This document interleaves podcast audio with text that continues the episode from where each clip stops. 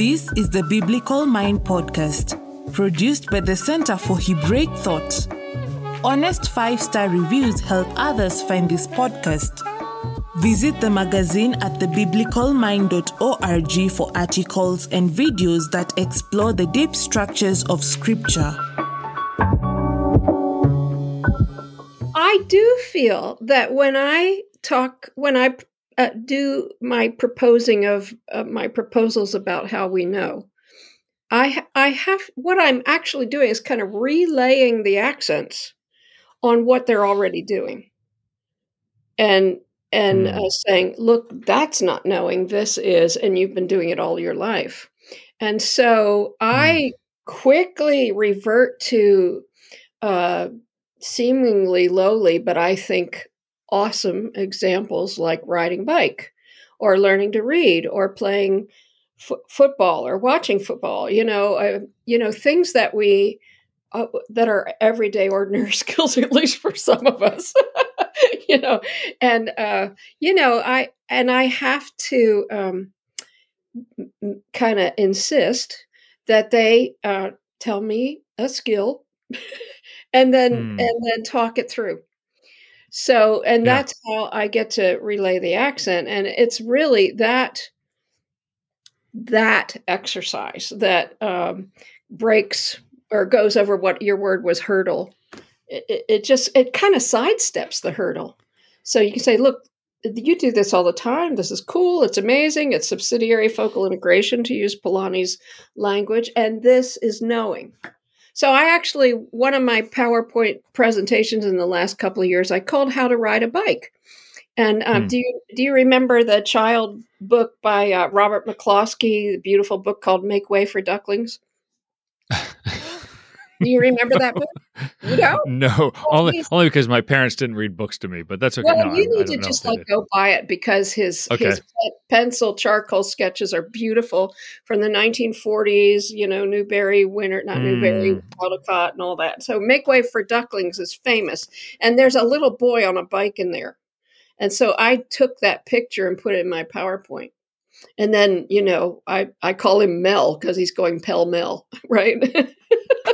So, so uh, but then, you know, get people to, to think about riding a bike, you know, how that works. And, and then you can get, um, you can then relabel what it is that they're doing and say, look, this is knowing, you're doing it. Now, you know, uh, let's now take it into these other goofy questions that you might have that don't seem so goofy. Um, and what does that do to the knowledge as information uh, mindset? And Drew, um, the if you're talking about bike riding, the knowledge is information paradigm, which dominates our modern age, is the bike rider reverting to look at his foot on the pedal. Mm. Mm. And the point is, uh, the whole performance grinds to a halt, and focal information is the very thing that blinds you to the real, cuts you off from the real. So it's very, Hmm. uh, you know, you ought to feel that in your gut. You know, you can't ride the bike and look down at your foot. You just can't. Yet somehow we've ensconced and exalted a model, a paradigm of knowing that's focal information.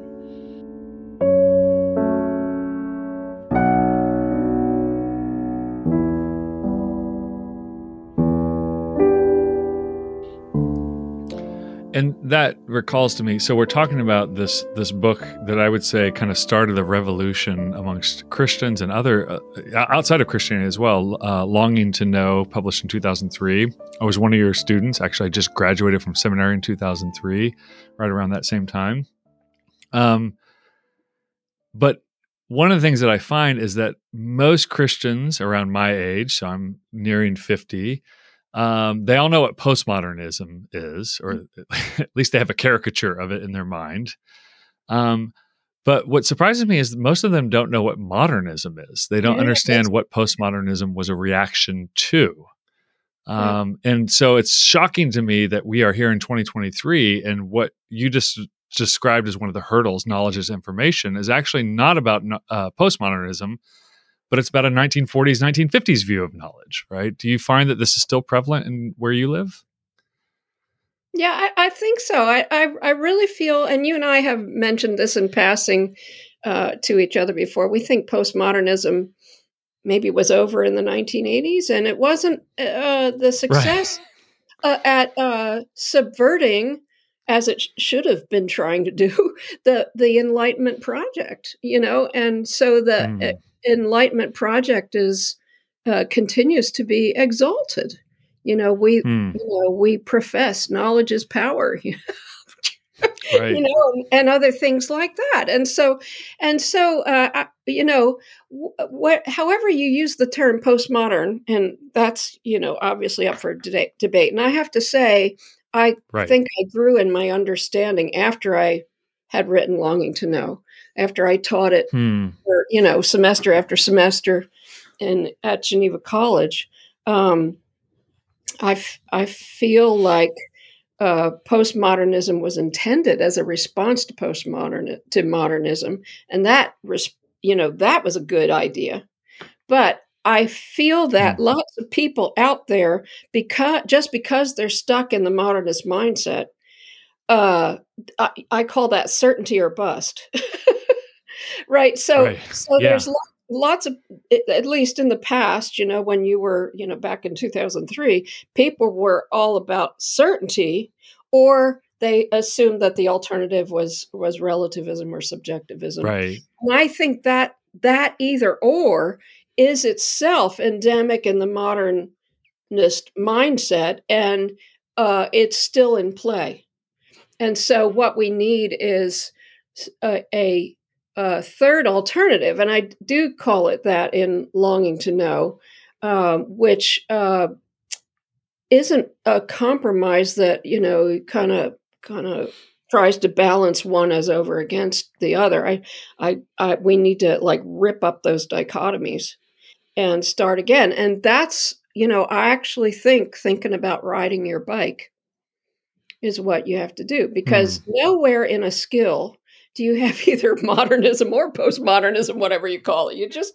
you just can't you can't do athletics or music you know or or any right. of those things unless you've got a, a really um, an approach to the world that's more like what gets described by michael polanyi and um, by longing to know and you in yeah. uh, talking about uh, the way knowing works in the Bible. Yeah, so I think a lot of people are going to hear that and they're going to say, "Great, bike riding, athletics, laying out for a frisbee, which is still one of those sticky uh, examples that you used 20 years ago that uh, hangs around in my brain." Um, but we're talking about let's let's talk about engineering and science, right? Um, can can you uh, live in that modernist or postmodernist world and still do science? Well, the thing is that uh, we, what modernity has done is taught us to misdescribe. Hmm.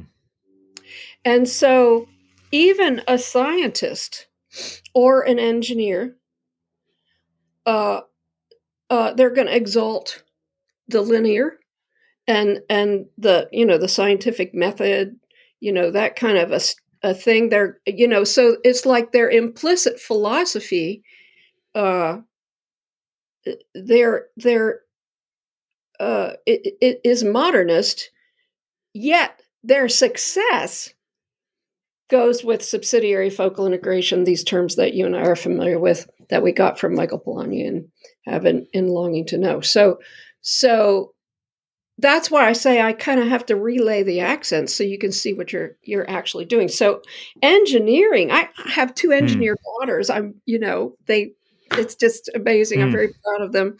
You know, well, it takes uh breakthroughs of of uh beautiful insight to come up with you know things you know you and i with our st louis connection i if you're like me you just love that arch that is a thing mm-hmm. of beauty you know and it won a contest that's why it's there you know so so um, that's mm.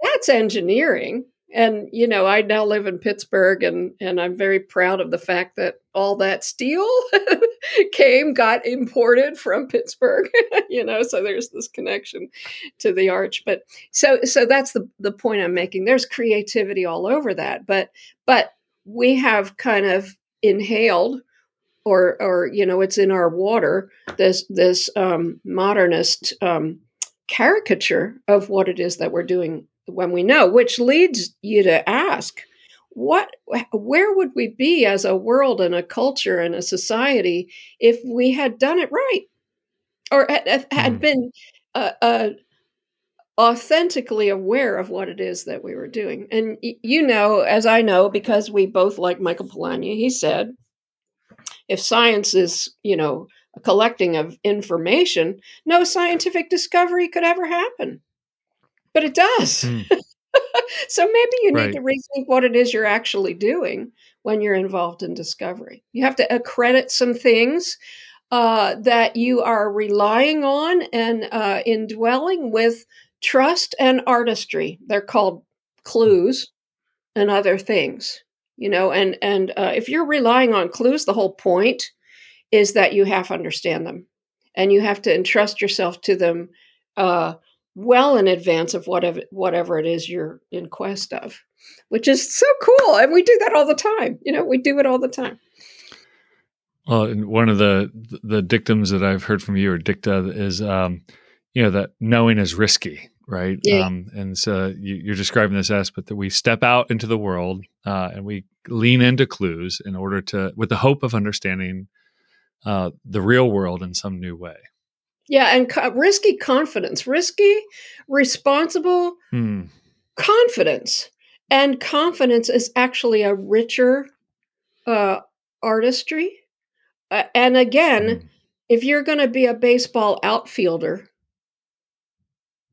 you know, that risky, responsible confidence is what describes that.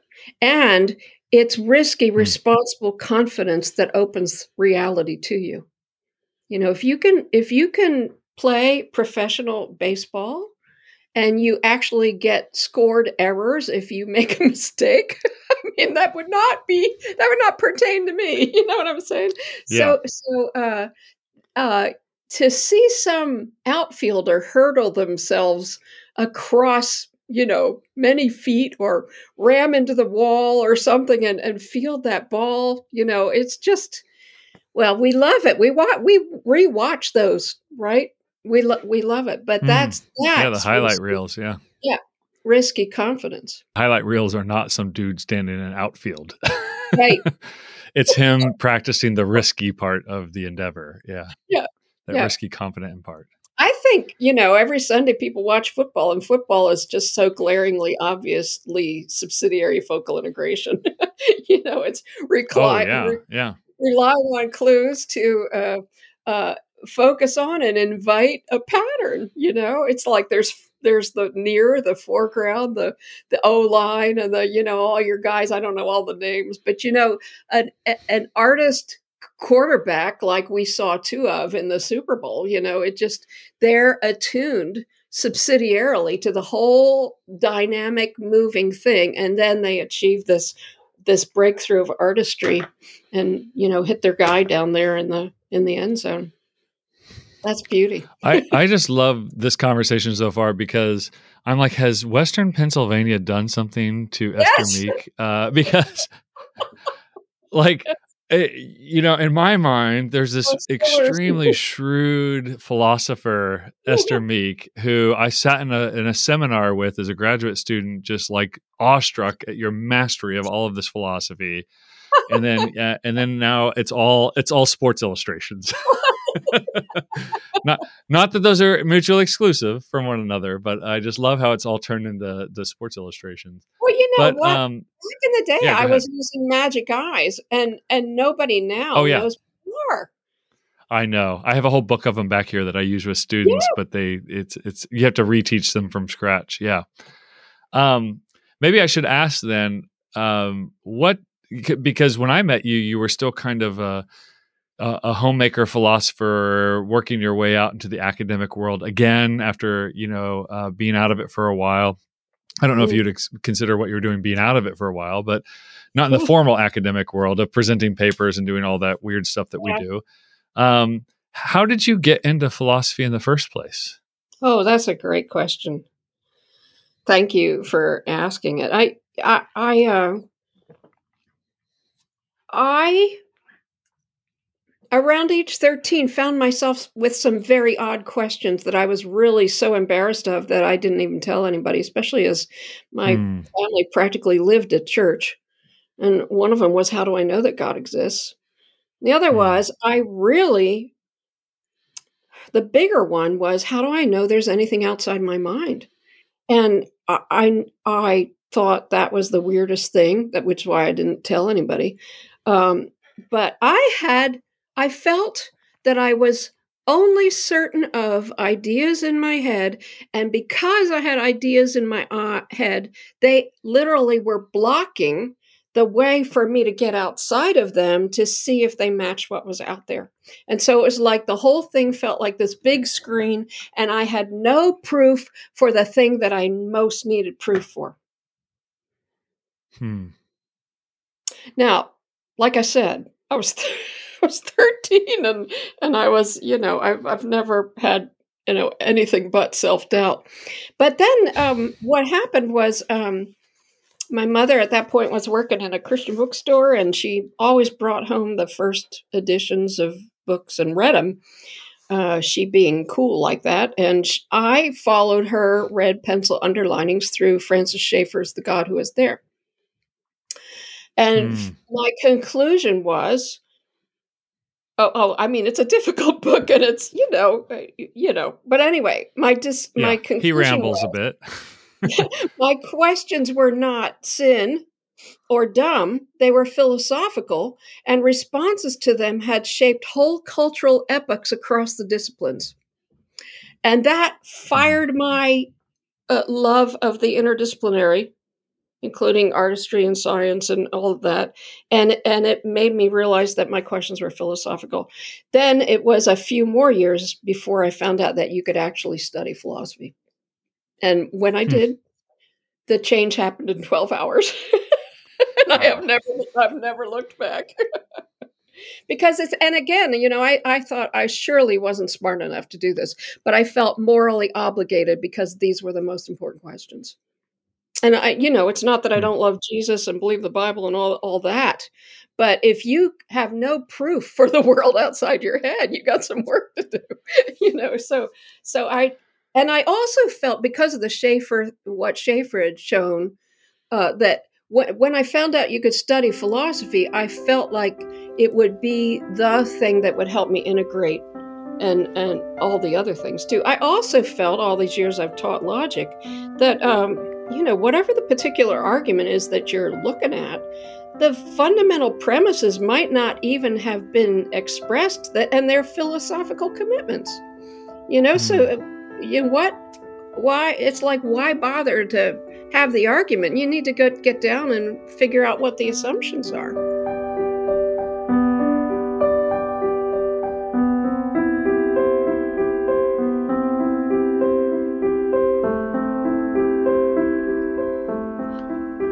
So I, uh, it's, I mean, it's always fascinating. I tell people whenever I run into people who are like really worried about whether the world outside their head exists, I say like, "Hey, I know somebody who has a book uh, about how to make contact with reality and how to confidently know that you have done so." Right? Yeah. Because for me, this is never an issue. Uh, but like, uh, but I know for some, it's a real issue for some people, and you're one of those people Yeah, who opened me up to it. different ways the modernist mindset manifests you know Mm. in, in in you know and i'm sure if if i were the one interviewing you you could put your finger on kind of the the the wreckage uh in your own life Hmm. of of this outlook so it Oh, just yeah. it might not take the form mine did but Um, let me tell you a story and then see how you react. I was, I don't know if I've ever told you this, but um, I was at a conference in Jerusalem. It was like a workshop, and there was a physicist from MIT. So he's an associate professor at MIT in, in physics, Jeremy England. And he was supposed to give a paper on Jewish philosophical theology from a physicist perspective, right? You know, it's going to be an interesting paper. He stood up there and essentially said, I'm not going to talk about my paper. You can read it on your own time. Uh, I want to. this is it was so it was almost comical. He said, "I want to tell you what my colleagues think that we're we're doing as scientists, and then I want to tell you what I actually think that we're doing as scientists." And he began to lay out essentially point for point what Michael Polanyi argued in Personal Knowledge as to what he actually thought was going on. Like, you know, my my friends they they, they think that we're cl- clinically and coldly collecting facts and putting them in a pile and stacking them up and sifting through the pile and coming up with theories, et cetera. The old classical view of of scientism. Um, but I think we're actually just a group of people who are he wouldn't he didn't say these words, but traditioned and biased in a particular way to see significance. And he, he just laid it out almost perfectly and uh, almost a Kuhnian, uh, Polanyian view of science. Um, and afterwards, I went up to him. and I said, "That was pretty amazing that you did that whole spiel, and you never mentioned like Thomas Kuhn or Michael Polanyi the entire time." And he said, "Who?" and it, it, was being entirely sincere. He'd never heard of either of them. And I said, "Well, Thomas Kuhn, he's emeritus professor at MIT in the history and philosophy of science. Like he he had no idea. He really thought he had stumbled onto." like the secret sauce that that scientists yeah. were telling themselves these big lies about what they're doing. Um, and I ran into this when I was giving a talk to some nuclear engineers of all places once, some Christian nuclear engineers. And I said, here's what people will tell you what they're doing as scientists, but here's something like closer to what they actually are doing. And they agreed. They said, but then one guy asked me, he said, but why does my stuff work? Right. Um, and he, he, said, "I hear you. I think you're right. What you described, that's a myth, but what you, the other thing you described is actually what we do." So uh, my only answer was, and I want to hear your result, uh, your answer to this too. Is my answer was, well, I think the reason why your stuff works is because you constantly check what you're doing against the real world. You don't live in a romantic fairyland, but you have to like check it as to what you know. Reality will kick, as you say, reality gives as good as it gets it'll kick back and tell you no, not so fast. Mm-hmm. Um, mm-hmm. And I wonder, a, I wonder what would be your fuller response to that, and then uh, b, do you think Christians live in reality? to ask you some small, some well, boutique questions. my response would be, and then I'd like to talk about reality, and then I'd like to consider the the do we live in reality question third. Okay. Uh, my first response is there's nothing wrong with doing science experiments. Uh, what's wrong is is the philosophical move of making that the paradigm of knowledge. Hmm.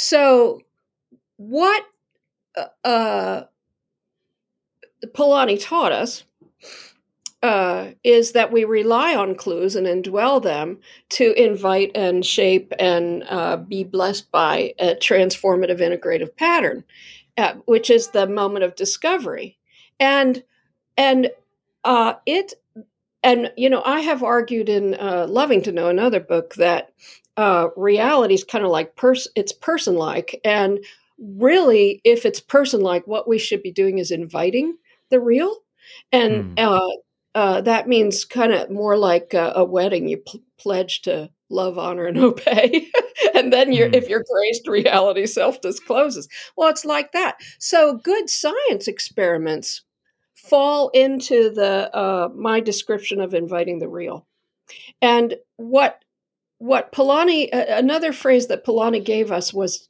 destructive analysis.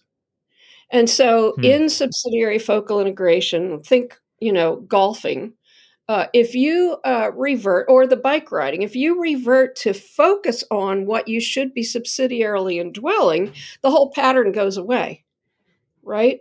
And sometimes you kind of have to do that. You have to memorize the the period, the um, multiplication table. You have to learn Hebrew. It's mm-hmm. uncomfortable, mm-hmm. right?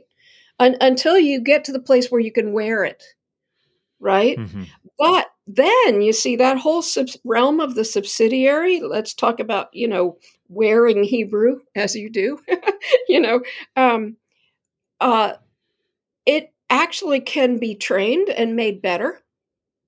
It can be mistaken. It can need to be fixed.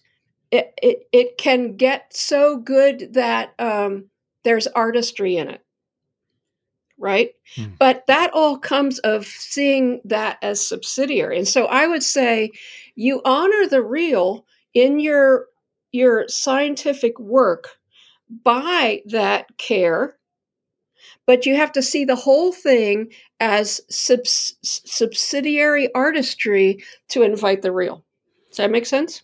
Hmm oh yeah uh, it makes sense to me uh, i just want to clarify I often use the term kind of like when we're focusing, the focal point that you've been saying, this uh, the focal point is like learning grammar and vocab. Um, but there's a point where it has to cross over into fluency, where the yeah, words come. Use, uh, this switching to make it subsidiary. Yeah, the sub- subsidiary is more like fluency. Focal is more like focusing on. Okay, I need to remember what this word means in this language. Okay. Yeah. yeah. Um, so now I'm really interested in what you have to say about reality. Well, I I do, and this has grown. This this really is the main theme of my life because I was the baby skeptic, right? mm. So really the thing I did my dissertation on in Michael Polanyi was this magical sentence where he would say, you know, you've made contact with reality when you have this unspecifiable sense of an inexhaustive range of indeterminate future manifestations. And uh, you know the, the sense of future prospects. And you actually he actually talked about the discoverer kind of navigating in light of the yet to be known you know because they can have mm-hmm. a sense of, of getting closer to it. And then when when reality shows up you have this i've called it an ifm effect indeterminate future manifestations. This this sense of it, it like it, we sense its reality because we sense these possibilities. And you can expect for it to turn up all all over the place. So hmm. in my trying to make sense of that in longing to know i said it's not so much that reality answers our questions as that it explodes them so it's hmm. like you know you've made contact with reality when it kind of walks in and takes over you know um yeah, you can think of examples, tsunamis and things. you, know, you, know, that just kind of walk over. You, you find yourself in the woods with a wild am- animal, right? Right, right, and, and you're all of a sudden the, it gets to determine. yeah, you might remember in longing to know the whole story of the copperhead in my right, you know right. behind my house right so that's that's a great example that when i when i finally picked out what my daughters were there saying look at you know reality shifted. Just it just shifted in that moment. That's how you know you've made contact with reality. So reality. So I went on to argue that reality is kind of person-like in that way. You know, if you have a, a, a face-to-face encounter, you know, you you are changed. And that's mm. how reality is. That's kind of how you know you've made contact with reality. And so, in our modernist, our defective modern mindset with regard to knowledge, there's also a defective modern mindset with regard to the real. And I, this, in a way, this comes first. So that I did, did not trust reality outside my mind. You know, I kind of was in the Zechariah position. Oh, yeah. Well, mm. that's a part of our legacy in modernity that we have been disconnected from the real. We effectively, you know, the word acedia, you know, we effectively mm. are living out a refusal to consent to the real. And, and so we have depersonalized the real. Uh, we have reduced its richness so to justify our abusive commodification. I have to say, you know, I mean, this is all the kind of the power play of modernity, which I think mm-hmm. the postmoderns understood, and we still do, right? So, so right. um, what I think. And can I stop you there just uh, for clarification? Sorry. Um, because I think what you said is a key move that most people don't catch. They think of modernism and postmodernism. If they think of them at all, they think of postmodernism about truth is out the window. Um, Mm. And I feel like the postmodern move is actually like, no, power is now. Now we're going to admit that it's been power this whole time. What is the crucifixion if it is not a question of power? you know, uh, you know there, there's lot there's lots of things there. Talking about Christians in reality, my simplified view would be that Christians kind of made their bed with modernism. Uh, which is what made postmodernism the double boogeyman. Even postmodernism has its, its own philosophical issues that we want to work through. But uh, they truth is easy. It's domesticatable. It's something I can keep in. I can control. Um, and if it's actually about power, which is the postmodern critique in some ways, um, that's what really makes Christians nervous. Is that uh, we can't just tell people what's true and then they have to listen and then we have to do things in light of that. Um, so where do you put where do you put this uh, the the Christian um, inter uh, interaction with and also just like the Christian's response to reality? Do you think Christians are inviting the real on the whole? You know, feel free to critique and celebrate what's good and maybe not so good. Well, um, in my adult years, I've I've been in what's known as the Reformational tradition, which, you know, I met you in. mm-hmm. And one of the things around Geneva that we would would say a lot is we need a strong doctrine of creation. So, and you know, I'm reading your book these days, getting ready to write a paper on it, and you know, you you make the point about creation plus. You know, you've got Hmm. harkening back to creation, all of that. Well, I I've come to feel like we need a stronger doctrine of creation. Um, I I feel that what Protestant believers are missing is metaphysics. They don't. They don't.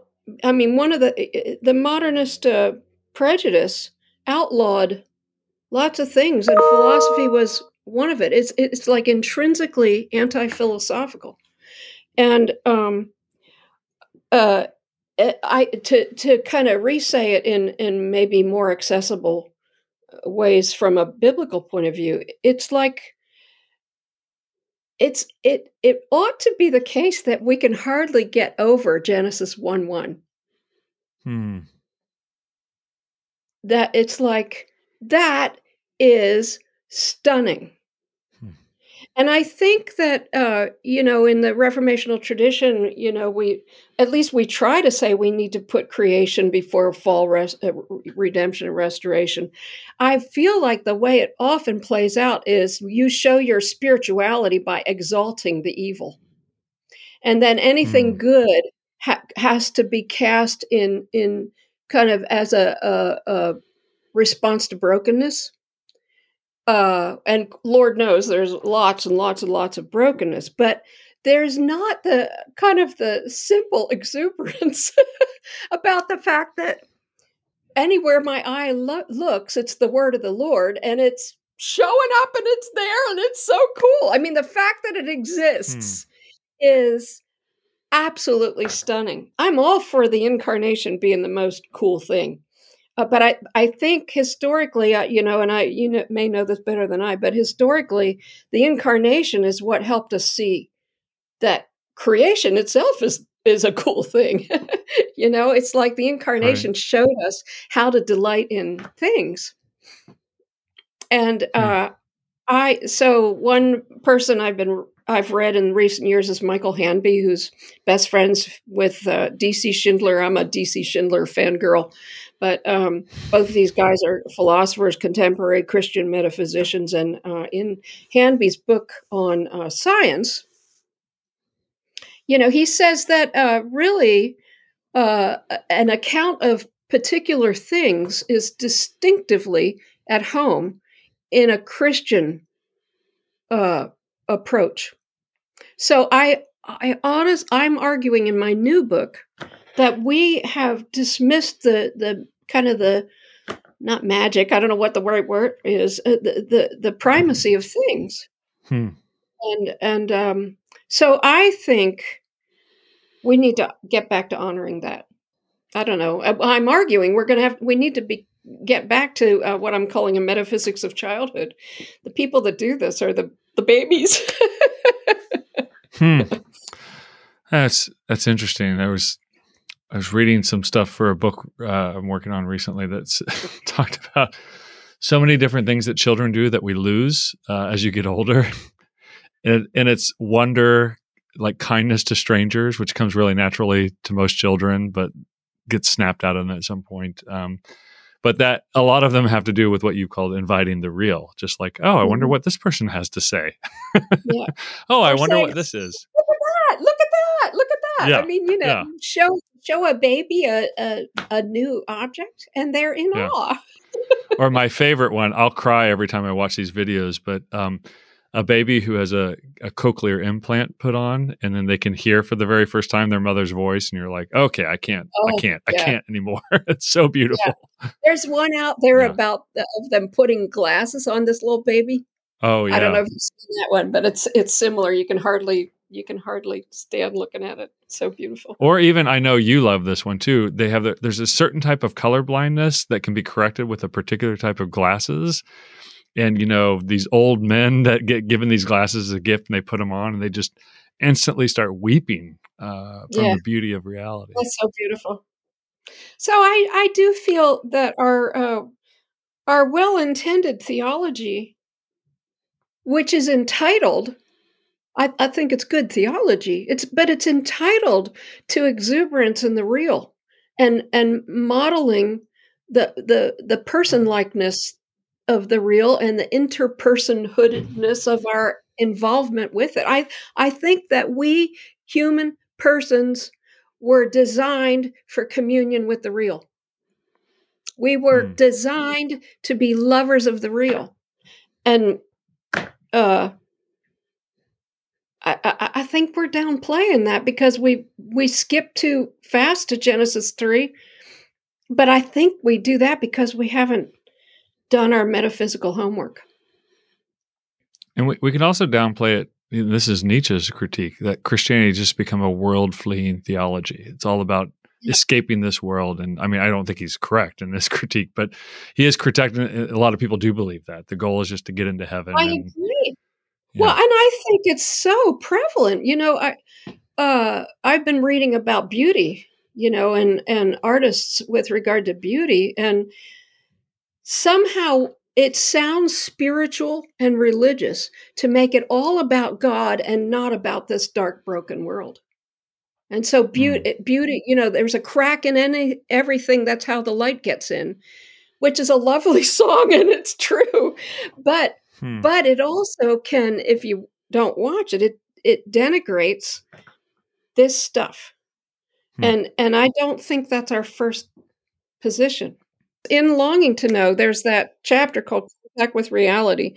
And uh, I so when you have trust of reality and philosophy, that's called realism. so if it, the the position of realism is uh, that you affirm that there's a real objective world independently of your mind, which was like my big question, right? But uh, I have to say that even when I wrote the dissertation, and then so that would have been in you know 1980 something and, and then longing to know came along in 2003 uh, even then even through that process my skepticism has lingered so there hmm. came this point uh, I, i've written some books since then and one of them is called little manual for knowing and that came out in 2014 and i was teaching the book and i realized i had uttered, like written in there, something about trusting reality. And I went, oh, did I say that? Am I is it is hmm. reality going to get me? You know, is it going to like come back and bite me? That was my hmm. that was my response. And you know, to to get to the place where I now feel like I'm I call it exuberant realism. I like the image of, you know, splashing about in a in one of these uh, hot springs that has a bottomless hole to aquamarine subterranean depths. I mean, that's what I picture, and and uh, so splashing about in the real, which I would call philosophizing, but uh, in any case, uh, it all the ingredients of that are in longing to know, but it's over the years, and maybe being a grandparent.